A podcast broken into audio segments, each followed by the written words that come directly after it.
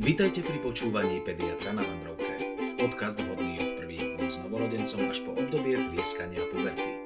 Pre všetkých, ktorí k deťom nedostali manuál. Sme s novorodencom teda doma.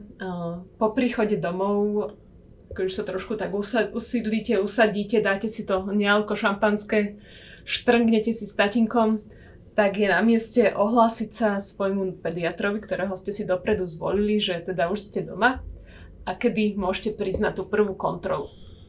Čo nás čaká na tejto prvej kontrole u pediatra v ambulancii? Môžete to úplne v pohode na tej prakticky, ako prebieha u vás v Stupave na ambulancii, ako si voláte novorodencov. Skúsim ja začať, že treba povedať, že keď príde vlastne to dieťa domov, neznamená to hneď, že na druhý deň ide teda k tomu pediatrovi. Väčšinou je to tak, že je to medzi 7 až 10 dňom života toho dieťaťa a väčšinou my komunikujeme s tými rodičmi najčastejšie mailami, kde vlastne im rozpíšeme, že čo si majú priniesť na tú prvú návštevu. A v podstate po dohode s tým pediatrom sa dostavíte na určitý čas momentálne je to obmedzenie, že to je s jedným rodičom, čiže väčšinou matka prichádza s tým bábom do ambulancie. Skúsim ja povedať, že čo si prinesú a Jakub bude pokračovať, že jak prebieha to vyšetrenie, čiže je dôležité, aby si mamičky doniesli so sebou podložku pod dieťa, na čo vlastne položia to dieťa na lôžko.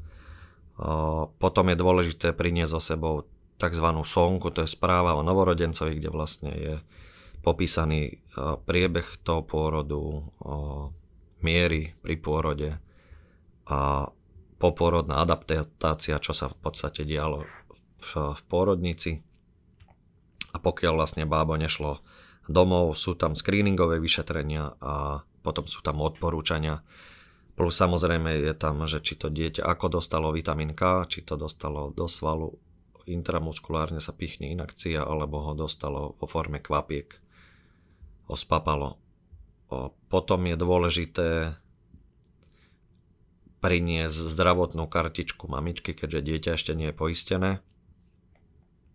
A v zásade si asi pripraviť nejaké otázky, ktoré vlastne rodičia potrebujú zodpovedať od toho pediatra. A ešte čo je veľmi dôležité, na to veľmi veľa rodičov zabúda, že to je skôr vlastne pomoc tým pediatrom, že to dieťa treba čo najrychlejšie poistiť, lebo potom má ten pediater ťažkosti s, mm-hmm. s poisťovňami. Ale to je skôr taká technická vec. Aj keď teda vieme, že sa hovorí, že, že majú na to dva mesiace, ale, ale odporúčame to spraviť čím skôr. Áno, to si pamätám, že aj nás pani doktorka poprosila, že aby sme to vyriešili a myslím, že sme to v tom čase už plus minus aj mali vypísané tie papiere. Mm-hmm. A čo sa nás ešte pýtala, a to je tiež možno odporúčanie pre rodičov, pýtala sa na nás na nejakú rodinnú anamnézu, či máme nejaké vrodené choroby z jednej, z druhej strany, a alergie, prípadne či sme mali nejaké komplikácie v tomto detskom veku. Viem si teda predstaviť, že to tomu pediatrovi pomôže pri odhalovaní nejakých eh, zákutí toho dieťaťa, niečo, čo možno zdedil po rodičoch. Áno, pomáha to predvídať. No, v podstate áno, toto sú tie veci, ktoré sa zvykneme pýtať eh, v čase, keď eh, mamička, alebo teda predtým mamička s oteckom majú to dieťa na tej podložke, začínajú ho vyzliekať, alebo my ho chceme vyšetriť od hlavy po pety. A väčšinou im to trvá niekoľko minút, tak my zatiaľ tieto veci presne skúmame, skúmame tú rodinnú anamnézu a pozeráme do tej správy o novorodencovi. Prejdeme si ešte raz celý ten pôrod a tú, to obdobie pred e, to tehotenstvo, či bolo všetko v poriadku a ako hovoril Kamil aj to, čo vlastne s tým dieťaťom bolo potom, vieme si tam vyčítať tie screeningy, ktoré sa robili v pôrodnici, či boli v poriadku, ako dieťa dostalo vitamín K, či bolo dojčené a aký tam bol hmotnostný úbytok lebo od toho sa potom odrážame. A, a v podstate dieťatko, keď sa rozbalí, tak u nás je to tak, že najprv ho odvážime, potom mu zmeriame obvod hlavičky, hrudníka a dĺžku a následne k tomu dieťaťu pristupuje lekár, teda ja, keď som tam ja, a, začnem dieťatko vyšetrovať. Ja teda vyšetrujem ho tak, aby som ho teda videl aj spredu, aj zo zadu, čiže dieťatko si otočím, samozrejme ho počúvam, pozerám ako má kožu, či nie je žlté príliš, či nie je inak farebne e, zmenené, či je pekné rúžové. V podstate, v podstate ho pozerám celé ako je a e, všímam si niektoré dôležité veci. Medzi tie dôležité veci ako prvé teda, čo si všimnem už keď stávam od stola, ak dieťaťu idem, je práve tá farba kože. Lebo ten ikterus, alebo teda tá novorodenecká žltačka je vec, na ktorú treba dávať pozor a, a pokiaľ sa mi dieťa zdá príliš žlté, tak sa viacej začnem zaujímať o to, ako sa budí, či na mňa reaguje, či nie je príliš ospalé a či potenciálne tá žltačka nemôže byť nebezpečná. Čiže to je tá farba, to je niečo, čo vidím a nemusím ešte bezprostredne to dieťa chytiť. No a ja osobne to robím tak, že, že začínam z hora. Hej. Chytím dieťa za hlavičku, skontrolujem tú fontanelku, to sú tie otvory hej, na tej hlave, čo minule na urgente jedna mamina sa ma pýtala u takého 1,5 mesačného dieťaťa, že a to už mala za sebou niekoľko poradní, že viete, som si všimla, že ona tam má, že ona tam má na hlave tak, také meké, že tam, tam nemá takú dieru, akože tam nemá tú kosť. Hej že tak to je v poriadku, tá kost tam dorastie, lebo to sú tie, tie lebečné kosti, ktoré ešte nie sú zrastené, tak tam je tá fontána. A to má svoj význam, má to veľký význam. Ani nie, pre nás to má význam teraz ako pre lekárov, lebo my vieme, že keď tá fontanela trčí nad hladinu, takže niečo v mozgu rastie, alebo je tam nejaký zvýšený tlak, môže to byť dočasne, keď máte teplotu, alebo príliš silno plače. Vieme zase, že keď to je pod hladinu, tak tak, tak to dieťa má málo tekutín napríklad, dehydratované deti najčastejšie. Ale myslím si, že v takej tej, v tom vývoji vôbec toho mozgu toto malo veľmi dôležitú úlohu práve takú ochranu, že jednoducho tá lepka toho dieťaťa dáva, dávala do istej miery tú rezervu, že ak k niečomu takému to prišlo, tak uh, jednoducho ten mozog mal kam trošku uhnúť, že dospelého človeka, jednoducho je to tuhá kosť, tvrdá. Takže nie, fontanelu si vždy pozeráme, pozeráme si tú hlavičku, oči, dieťaťa všetko, auskultujeme, počúvame, ako dieťa dýcha, či nepočujeme šelest, kontrolujeme, či dieťaťu pulzujú cievy na nohách, na rukách, pozeráme na pupok, ten často býva ešte s tým pupočným kýpťom, vysvetľujeme mamičkám, ako sa k tomuto staviať, skontrolujeme genitál, konečník, chrbatík dieťaťa, častokrát e, na chrbte vidíme rôzne ochopenie, tam môže byť nejako náznak nejakej, e, nejakého defektu, čo sa týka neurálnej trubice. Defekty neurálnej trubice, neviem, ako by som to povedal tak ľudskejšie. Ale Všímame si hemangiemy rôzne na koži. Čiže dieťa skutočne otáčame e, hora dole, novorodenecké reflexy. Čo k tomu patrí? Ale väčšinou toto akože obsiahlo to možno znie, ale je to vec, ktorú viete urobiť v priebehu 15 e, minút e, ako nič. Dá sa to. Na tieto reflexy babetka si, takzvaný morov reflex, hmm. si veľmi dobre pamätám, keď to skúšala aj naša pani pediatrička, ako pod malým trhlatou plienkou a vyletelo všetko, ruky, nohy, dobre, no. že nie hlavička. A, a zároveň to potom samozrejme trénoval aj doma. Vždy, keď započul nejaký ostrý zvuk alebo svetlo, tieň, prípadne s ním sa pohlo, tak to si pamätáme, že bol ako taký malý kazateľ, rozprestrel tie ruky a zatriaslo ním. No, je to sranda to vidieť. A potom samozrejme ešte si pamätám, že skúšala taký ten uchopový, že chytil za tie ručičky, čo je možno pre niektorých rodičov dôležité podotknúť. Uh, tieto reflexy uh, tam viete, uchopové, netrenujte to doma s deťmi, aj keď to ten pediatr skúša, takýchto novorodencov netreba ťahať za ruky, aby im si nezakláňali tie hlavičky, nožičky. teda predpokladám, že to hovoríme dobre, ale aj nás na to tak upozornila, že vyzeráme, že to nebudeme robiť, ale že nech to určite doma neskúšame a hlavne nie viackrát za deň, aby sme to netrénovali, že to on nemusí dotiahnuť do ďalšej poradne, že urobí brúšak. Tak. Dieťa určite by nemalo ťahať hlavu za vašimi rukami v tomto veku. Na to má, na to má ešte čas. E, jeden z takých dôležitých bodov, ktoré nám táto detská lekárka a určite aj všetci pediatri prizvukovali, bolo dávkovanie vitamínu D bábetku. V našom prípade to bolo od 10. dňa, kedy sme dávali mladému kvapky. Myslím, že môžeme povedať, klasicky sa dáva asi Vigantol deťom, my sme ho teda tiež dostali predpísaný. Mhm. Čo tento vitamín D v babetkách robí? Prečo my ho dávame? Tak Vitamín D je veľmi dôležitá súčasť v podstate tohto obdobia. Dáva sa tak, ako si hovorila, od 10. dňa. Dávajú sa v podstate denne dve kvapky. Dôležité je povedať, že sa musí dávať spolu s mliekom, keďže je rozpustný v tukoch, takže by to malo ísť vlastne s mliekom. Určite to neodporúčame dávať do flašky, kde vlastne ad jedna sa nalepí na, na steny flašku, alebo keď dieťa vlastne by nevypilo tú dávku, tak vlastne nevypije plnú dávku ani toho D vitamínu. D vitamín je dôležitý vitamín, v poslednom čase sa radí medzi hormóny až dokonca primárne vlastne zabraňujeme dostatku tohto vitamínu, aby deti nemali rachitídu. Čiže to je taký primárny cieľ. Ešte povedz, že čo je rachitída v ľudskej reči. To sú vlastne... Ovplyvňuje to kosti, zuby, stavbu tela, všetky, je to taká stavebná jednotka, tak, dá sa povedať. ovplyvňuje to v podstate kosti toho bábetka. Aby neboli krivé, aby sa dobre vyvíjali, aby, aby ten metabolizmus kostný bol taký, ako má byť lebo pri nedostatku tohto vitamínu je porušený celý ten metabolizmus, čiže tie kosti sa zle vyvíjajú. To je možno ešte taká poznámka aj pre mamičky, ktoré sú ešte tehotné a počúvajú nás.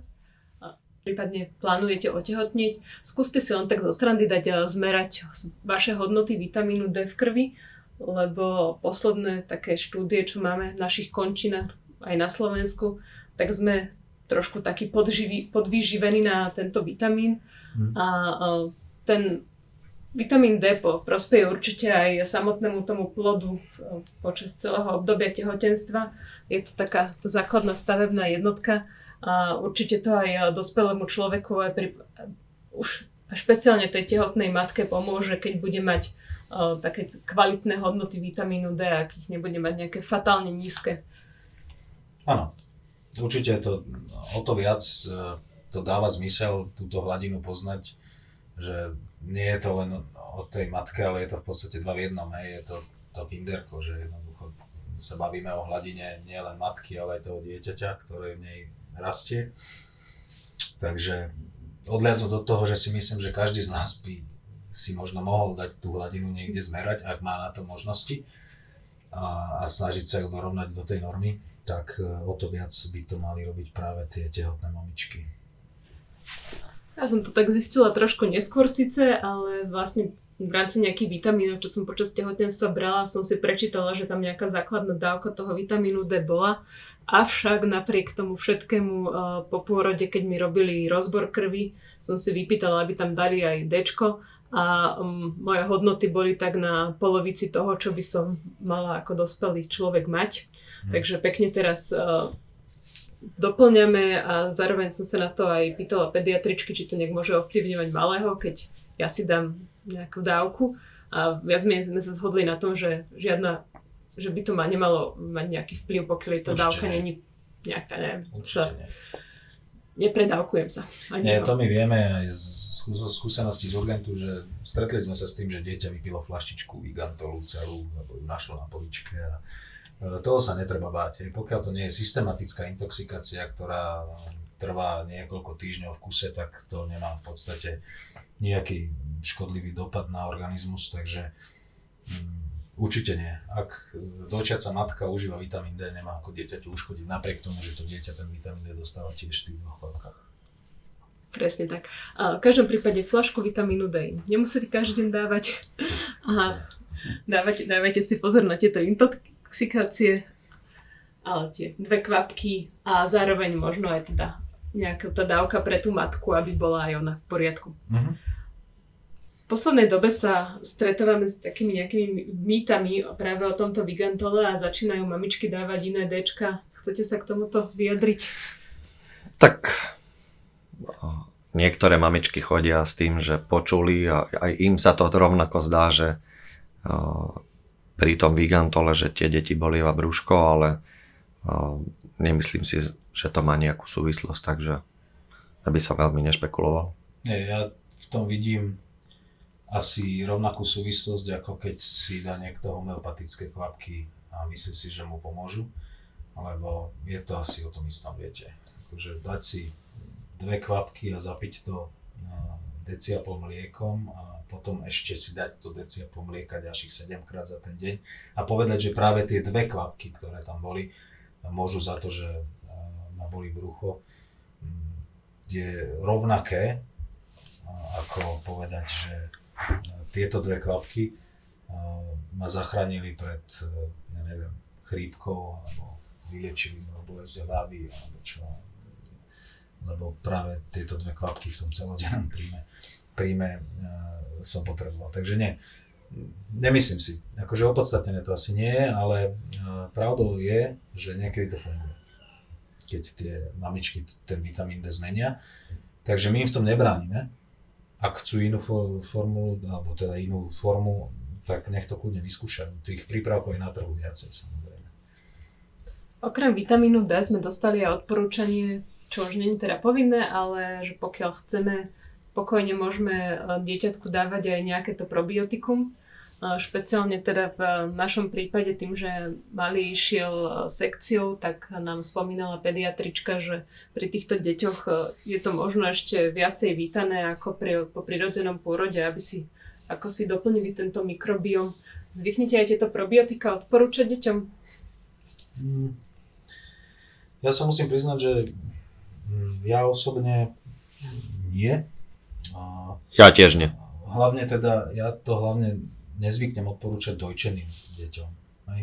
Tie, čo sú na, ako, ne, nemôžem povedať, že by som iniciatívne povedal matkám, aj keď dávajú deti umelé mlieko, že kúpte si aj probiotika, hej, lebo môže to tomu dieťaťu urobiť dobre. Ale ako náhle prídu s nejakou komplikáciu, alebo že sú nejaké ťažkosti, alebo sa im zdá, že to dieťa moc boli brúško, alebo niečo nie v poriadku, tak e, im tie probiotika mm, odporúčime ako jednu z možností. Ako doplnok. Hmm. V rámci poradne zvyknete rodičom aj odporúčať nejaký štýl, že ako majú deti kúpať, prípadne nejakú starostlivosť o novorodeneckú pokožku? Tak samozrejme, že keď sa mamičky pýtajú, tak áno, im odporúčime, ale v zásade ten vzorec je taký, že to dieťa sa nemusí kúpať každý deň. Ak to samozrejme nevyžaduje, že nie je, nie je ja neviem, zašpinené od stolice alebo, alebo niečo také. Tak. tak. A čiže nemusí to byť každý deň samozrejme a tú kožu samozrejme treba ošetrovať podľa toho, toho bábetka, lebo niektoré bábetka majú úplne čistú kožu, nie je suchá, väčšinou masná nie je, skôr je suchšia. Nemajú žiadne nejaký, nejaký taký nejaký exantem, nejaké vyrážky, takže tak, také, takúto pokožku tre, netreba vôbec natierať. Samozrejme, že pokiaľ je tá koža suchá, šupinatá, tak treba pristúpiť k nejakým krémom, mastiam alebo, alebo olejom. To, ale to už nechávame väčšinou na mamičky. Samozrejme my im odporúčame, ak je tam nejaká patológia alebo v rámci nejakého nábehu na nejaké ochorenie, že čo by mohli používať, ale inak to nechávame na nich. Hm. Téma detskej pokožky a celkovo ten vývin to je tiež jedno tém, ktorý chystáme, asi aj s nejakým uh, kožným lekárom, mm-hmm. no predsa len sa im nebudeme starať do fachu. Skúsme ešte takto k záveru uh, nejaké také neduhy novorodencov, ktoré nás ako čerstvých rodičov môžu vyplašiť, ale v skutočnosti sú úplne v pohode a o nič vlastne nejde. Uh, môžeme nejak spomenúť, neviem, napríklad uh, objavím v babetku v pusinke akýsi tvarohoidný biely povlak a som vyplašená. Čo toto je? Tak samozrejme, že treba rozlíšiť, že či to má dieťa ten biely povlak po, po mliečku na jazyku, ktorý je v podstate neškodný, alebo tento biely povlak je nielen na jazyku, ale aj na slízniciach v puse, čiže na slízniciach líca znútra, dokonca podnebia, na jazyku, ktoré vlastne sa hovorí, že je to tak ľudovo, že je to žaba. Je to v podstate plesňové ochorenie, ktoré neodporúčame určite nejak škrabať dole z tej slíznice, lebo ono vlastne by to krvácalo. Samozrejme, že ak niečo takéto odhalíme na poradní, tak odporúčajme tým mamičkám, že ako sa starať o takéto slíznicu a, tak, a vlastne o tú dutinu úsnu, čiže toto je jedna z vecí, ktoré môže mať bábetko. Tak tam sú rôzne možnosti.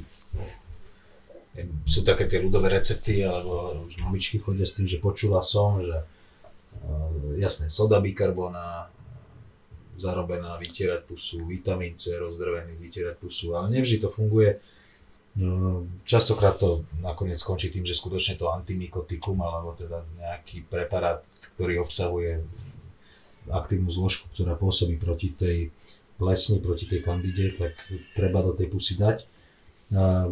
Najjednoduchšie kanesten alebo teda nejaký iný tento azolový preparát, ktorý kúpite voľne v lekárni a treba to proste rozdrviť, nebať sa toho, namočiť do toho tampon batový taký, čo ide do ucha a tomu dieťaťu tie jasná potreť. A keď toto budete robiť niekoľkokrát za deň, tak sa toho určite zbavíte. Takže neplašíme sa vlastne nič také katastrofálne sa nedieje, len babetku trošku. Áno, rovnako tak, e, samozrejme toto by mala robiť aj mamička, lebo odkiaľ inaká to dieťa by to mohlo mať, ak nie teda väčšinou to je z tých bradaviek, hej, alebo že, že lebo tá kandida sa tam veľmi nemá ako inak dostať, takže je vtedy dobré, aby sa aj tá mamička možno tie bradavky trošku potierala tým, alebo um, umývala, dezinfikovala iným nejakým spôsobom. Ďalší taký obľúbený neduch, aspoň v prvých dňoch, je tzv. pupkový pahýl, ktorý nám ostane. Viete skrátke povedať, že ako sa staráme o tento pozostatok pupočnej šnúry? Tak v podstate úplne najjednoduchšie, keď o, ten pupok je v podstate o, suchý, není z neho žiadny výtok, netečie z neho krv, nie je zapálený ani okolie a vtedy je to ideálny stav, čo má v podstate väčšina novorodencov a ošetruje sa vlastne liehom, ktorý vlastne dostanete v lekárni kde si mamičky vypýtajú o liek na pupok, takže tá pani magistra v tej lekárni presne vie, čo má dať a ten pupok sa v podstate ošetruje niekoľkokrát denne. Samozrejme, že ak by tam bol nejaký problém, že ten pupok je zapálený, krváca alebo secernuje z neho nejaká tekutina, tak treba určite dať vedieť pediatrovi, aby vedel vlastne vyšetriť to dieťa. Čiže Čiže asi toľko, skrátke. Čiže ho udržiavame viac menej v suchu. Suchu. A netreba sa ale toho liehu bať. Hej? Oni vám možno povedia v porodnici, že túto batičkou, gazičkou, túto to priložte a utierajte dokola. Nebojte sa tam proste do toho pupka ten lieh naliať. A samozrejme môže podražiť kožu okolo, lebo vysušuje, ale v kľude to tam treba proste naliať a, a ten pupočník potom ľahšie odpadne. Vieme tak zhodnotiť, že z pravidla na ktorý deň plus minus? Myslím, že u nás to bolo nejaký 10. 12. A je to okolo týždňa. Je to okolo týždňa a neskôr. Mm-hmm. Samozrejme tiež záleží, ako sa ošetruje. A tak ako Jakub hovorí, že koľko sa tam dáva to, toho liehu, lebo v podstate ten pupok zaviazaný nad tým je už mumifikovaný, mm. čiže sa čaká na to, odkedy vlastne, kedy odpadne. A čím viac sa vlastne suší tým liehom, ktorý má vlastne aj funkciu, aj dezinfikuje, ale hlavne aj suší, takže tým skôr to odpadne. A je tým skôr samozrejme zabraníme aj ne, väčšinou nejakým komplikáciám, ako je zápal alebo nejaká secernácia, nejaké tekutiny alebo krvácanie. Dajme ešte poslednú vec, ktorá mňa osobne prekvapila na novorodencovi, že náš novorodenec mal soplík. Čo sme teda naozaj nečakali a už sme potom hneď vymýšľali, že teda nejakú odsávačku, že jak mu to a prečo má soplík, či nemá nádchu.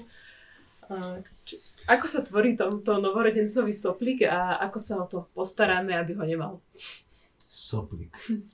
Soplík to je špeciálna kategória, to, na to by sme mali urobiť jednu trojdielnú sekciu, lebo soplík existuje v rôznych podobách a prichádza v rôznych časoch dňa aj života dieťaťa. Mm, soplík novorodenca, veď jasné, akože to môže byť ocičo, to môže byť pozostatok plodovej vody, to môže byť e, niečo z pôrodného kanála, baktéria, vírus to asi nebude, Mm, môže to byť mlieko, ktoré vybehne tomu dieťaťu hore. Mm, samozrejme, ja by som to zhrnul tak, že pokiaľ dieťa má soplík, novorodenec, ale pekne dokáže dýchať so zavretými ústami, tak by som to neriešil vôbec.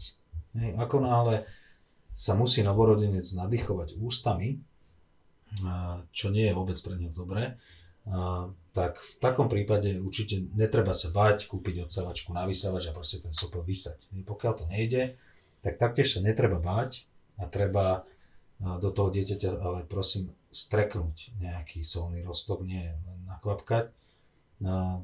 Nemáte mu ako uškodiť, však sú tie solné roztoky pre úplne najmenšie deti a to sa dostane tam, kam má a nebať sa vysávačovej odsávačky. Jediné, čo tomu dieťaťu bude nepríjemnejšie, v porovnaní s tou, ktorú si vy nastrpnete na ústa, je, že to bude hlučnejšie. Ale nemá mu to ako uškodí, určite mu to nevysaje mozog, ani ho to nezačipuje. a, teda neviem, hovoril si, že na záver, ale ešte, Je to kontroverzná téma. Ešte Veľakrát. Možno, možno chceli spomenúť tie, tie zdúrené bradavky u týchto novorodencov Á, tieto lebo, lebo toto je vec, e, ktorú stretávame pomerne často a tam, ale treba povedať úplne na začiatok, že ak sú zdúrené obe bradavky, či sú to chlapci alebo dievčatá, tak sa s tým vôbec netreba nejako extra zapodievať, pokiaľ idete spokojne a usmiaté. Ak je to asymetrické, treba to určite spomenúť pediatrovi, lebo ak je to iba na jednej strane, môže to znamenať teoreticky, že je tam nejaký, že sa tam tvorí nejaký zápal, absces alebo že sa tam hromadí, hromadí nejaký hlien hnis Nezriedka sa stáva aj to, že najmä dievčatka, že majú aj výtok nejaký z pošvy. Všetko to súvisí s týmito bradavkami vôbec s takouto hormonálnou búrkou tej matky, čiže to sa proste do, toho, do tej krvi toho dieťaťa tie hormóny dostanú počas toho tehotenstva aj počas toho pôrodu aj tesne pred pôrodom cez placentu a jednoducho ten organizmus na to takto zareaguje. Je to prechodná vec, ale nikdy sa netreba hambiť to spomenúť, treba to povedať tomu pediatrovi a on vám to vysvetlí. A pokiaľ tomu nerozumie, tak vás pošle na urgent a tam my to vysvetlíme. Chodí, chodí vám na Čiže áno, áno jedna, jedna vec sú tie zdúrené bradávky, ale ďalšia vec je ešte, čo treba určite spomenúť, je, je genitál u dievčat. Čiže určite ho netreba nejakým spôsobom šúchať nejakými handrami, alebo niečím drsným, lebo medzi tými pískami väčšinou je povlak, ešte to dieťa tam má povlak, ktorý vlastne nejde dole a ako náhle by ste to začali nejakým spôsobom to škrabať s niečím, tak to určite bude krvácať, čiže treba k tomu pristupovať veľmi opatrne. S týmto sme sa vzhľadom na našeho chlapčeka nestretli, ale to myslím, že také porovnateľné, a to je tiež veľmi bohatá téma, chlapcom nejak nestr- ne- neťahať nádobičko, uh, nesťahovať uh, predkošky a Presne. príliš sa im nestarať do ich vlastného majetku v plinke. Tak určite nie. V takomto malom veku. Áno, čiže toto sú také všetky tie hormonálne búrky, čo vlastne sa preniesli z tej matky, ktorá je plná tých hormónov, sa preniesú na dieťatko a Môžeme teda pozorovať tieto zdúrené bradavky, prípadne nejaké výtoky. Dokonca som um, počula, že babetku môže aj vykvapnúť mlieko z týchto bradaviek. Že sa to akože môže stať. Nie je to vylúčené. Nie je to vylúčené. Že nemusíme sa samozrejme hneď plašiť, že s našim babetkom je niečo zlé. Sú to prejavy čerstvého babetka. Tak. Určite sa neplašte. A ešte jedna vec ma napadá, keď už sme tu. A, a to je tá seborea. Áno, to je- Ale nie je tá z tej reklamy. Nie, je, lebo to je zase ďalšia taká pomerne široká téma pri týchto novorodencoch, všelijaké tie potničky, seborej a iné, Áno. iné prejavy, ale táto seboreja je asi taká veľmi často, tak skúsme ešte k nej niečo povedať. Čo No, to tá je? častá. To sú tie šupinky, ktoré sa tvoria v tých vlasoch, niekedy aj na obočí. Súvisí to s vývojom tej kože. To, mm, nie je to tragédia, aj pokiaľ to ne, nevyzerá úplne katastrofálne, aby som to ani neriešil s kožnými lekármi, v podstate to stačí premasťovať a vyčesávať. Určite to netreba na silu strhávať a nielen otázkou času, kedy to pominie. A, takisto ako sú a, také, že juvenilné akné, že detičky majú také biele bodky na tvári a vyzerá to ako keby mali e, štandardné akné, ale, ale volá sa to juvenilné, tiež to súvisí s hormónami a je to vec, ktorá je tiež prechodná. Tak to sú také tie veci, ktoré nás môžu postretnúť v tom skorom živote nášho dieťaťa a vieme si s nimi poradiť doma. Respektíve s mnohými ani nemusíme nič robiť. Asi na veľa vecí možno nám aj povedia dve, tri slova na tých poradniach, prípadne Mm. sa na to vždy môžeme pri kontrolách spýtať. My našemu mladému raz za týždeň alebo tak priebežne pri kúpaní mu zvykneme dávať nejaký ten šamponík na seboreu, lebo má tam nejakých pár chrastičiek a tak pozorujeme, že mu to postupne odpadáva, ale on to nemal nejaké tragické. Skôr si pamätám, že keď bol úplne malé bábetko, tak eh, si ľúbil mliečko z pusy eh, všelijak porozmazať po celom ksichtiku a vyzeral jak v takej mliečnej kruste, Mhm. ale to teda nebola tá mliečna chrasta, ako sa ľudovo seborea nazýva, to si len on vy, robil si také mliečne masky na tvaričke. No. No, však sranda. Čiže seberov je hlavne premasťovať. Myslím si, že ešte dobre povedať, eh, že keď tí čerství rodičia majú nejaké pochybnosti eh, o tom, ako manipulujú s tým bábetkom, prípadne majú akékoľvek otázky, tak by sa možno nemuseli báť. A keď už niečo pozabudali v tej pôrodnici, tak určite na poradniach je na to priestor, aby im ten pediatr ukázal aj takú banálnu vec, ako napríklad bábetko dvíhať z podložky. Neviem, či sa stretávate s takýmito otázkami, lebo nám napríklad, keď mladý začal oťažievať, že už to nemalo 3, 3800, ale už mal cez 5 kg, tak sme zistili, že hm, asi s ním trošku zle manipulujeme, lebo tak sa všelijako tváril, keď sme ho dvíhali. A až vtedy nám vlastne pediatrička ukázala, že by sme ho mohli tak eh, viacej navážiť na bok a tak si ho dvíhať k sebe. Mhm. Zvyknú sa vás rodičia pýtať na tieto polohy bábetka, prípadne uh, možno zvyknú sa spýtať, že či zvyšovať babetku hlavičku pri spaní? Nejaké, nejaké takéto rady? Tých otázok je viac, ale akože ohľadom manipulácie dieťaťa, aspoň ja osobne úplne minimálne. Nie, ani, nie To to, to, sa nás nezvyknú. To, to sa nezvyknú pýtať. Ale čo sa týka toho polohovania, tak áno. A to im častokrát aj hovoríme sami, že dieťatko je dobré trošku dať do takej zvýšenej polohy, aby nespalo úplne na rovno. A Pôsobí to priaznivo proti tomu gastroezofageálnemu refluxu, ktorý je fyziologický, hej, čiže je úplne normálny u každého dieťaťa, každé jedno dieťa ho má. Aj keď ho nevidíme, hej. Jednoducho to mliečko im vybieha z toho žalúdka von, hlavne keď ho majú príliš plný, takže preto sa to dieťa polohovať má, hej. Chcel by som tu len povedať, rodičia určite majú kopu otázok a, a, a nemali by sa báť ich predostrieť v tej poradni. Ja viem, že je ťažké si na ne spomenúť niekedy tie mamičky, ktoré vedia, že, že na to zabudnú, tak si to zapíšu a, a tie otázky potom čítajú z nejakého papierika, ale e, minimálne ako je to u nás, e, my čítame maily, e, ak na to je priestor, tak vyjame telefóny, keď ambulancia funguje, takže vôbec sa netreba báť sa pýtať. Hej, a treba sa radšej pýtať, ako potom prísť o dva týždne na poradňu a povedať, že no viete, my už 10 dní máme tento problém a pritom to môže byť problém, ktorý nemusí byť úplnou banalitou. Hej. Takže radšej sa pýtať a, a, a ako by sa mala mamička niekde trápiť. My odporúčame vlastne aj do tejto prvej poradne, aby si tie otázky spísali, lebo keď tam príde mamička, je to nejaké nové prostredie, noví ľudia sa tam stretávajú.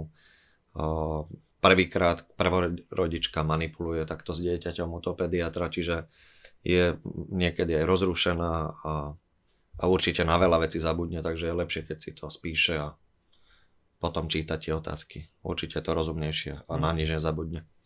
A zvyknete prípadne tých rodičov alebo tú mamičku v tomto prípade upozorniť, keď robí niečo, že evidentne zle? Že to... Vždy. Áno. Na, najmä pri tom, myslím, tá manipuláciu teraz, že či sa to akože sa to stáva, alebo už prídu také zručnejšie na tú poradňu? Tak väčšinou sú tie mamičky veľmi opatrné, čo je aj dobre pri takom novorodencovi. Áno, ale niekedy aj novorodenca nechajú na prevalovacom pulte a, a idú zobrať do tašky svoju kartičku poistence alebo niečo podobné. E, na to treba dať veľký pozor a to my vždy hneď všetci vyskočíme zo stoličky. Ja, sestrička, to hneď. To je ano. reflex, ktorý my máme v sebe a ale tí rodičia, hlavne keď majú prvé dieťa, si myslia, že ten novorodenec nie je schopný sa pohnúť z miesta, ale on je. Aj keď to možno nerobí vedome, ale aj novorodenec vám vie padnúť z postele alebo z prebalovacieho pultu, takže s týmto sa najčastejšie ja... A nie, nie, je to, nie je to naozaj ojedinelá vec. treba, treba si uvedomiť, že to dieťa, keď padne, vždy padne na hlavičku, keďže tá hlavička tvorí veľkú časť váhy toho tela mm-hmm. toho bábetka, čiže a potom väčšinou je problém. Čiže nenechávať dieťa samé. Nikdy, o, nikde. Nikdy na nejakej zvýšenej podložke, posteli, prebalovacom púte, v podstate nikde. Radšej ho zobrať so sebou, vždy, aj keď je ešte neoblečené, nemá plienku, ocikáva s cestou, stále je to lepšie ako potom lútovať, že to dieťa padlo. Prípadne položiť ho na zem a odtiaľ nemá kam padnúť. Samozrejme na niečom asi meké, nie úplne Napríklad. Na že určite to je lepšie, než ho nechať. Tak. Vysoko. Myslím, že sme túto tému široko pokryli, a takúto novorodeneckú. A v ďalšom dieli sa možno zameriame na to, že ako to dieťatko polohovať, čím nás môže prekvapiť v prvom mesiaci svojho života novorodencom je podľa toho medicínskeho hľadiska 28 dní, dobre si povedal? Áno. Tak si možno tak pokryjeme, čo, čo, s čím sa stretneme počas tohto prvého mesiaca života dieťatka, až sa nám preklenie do ďalšieho obdobia. Počúvali ste podcast Pediater na Vandrovke a to vďaka občianskému združeniu Koza na strome a moja pediatria.sk.